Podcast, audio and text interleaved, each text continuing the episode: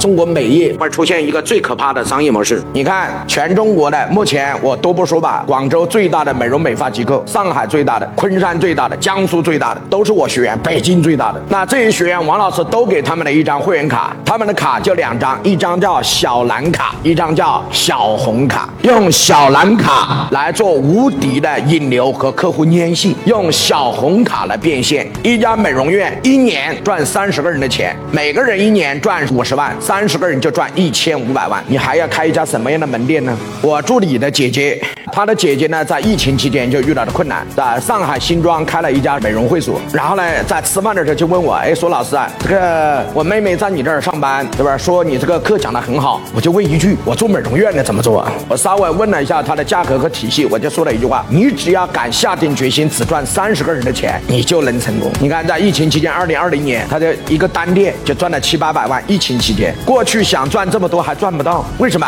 所有的员工来了就想充卡，因为公司所有的薪酬机制都跟员工怎么有关？充卡有关，所以客户和美容院是对立的。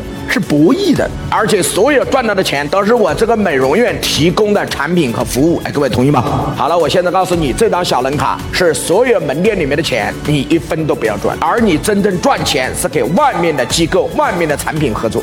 然后你只要在众多的客户中有三十到五十个极度认同的客户，只要一两次变现，你的利润就出来了。所以老板为什么发现设计不出来？因为你不知道盈利的二十七种方法，你只知道一个产品的价差，其他的一概不。知道，你们今天都需要学习，所有的行业都可以实现这个商业模式，这是通用版，你拿去就可以用。点屏幕下方的这个小黄车，小黄车里面可以直接购买。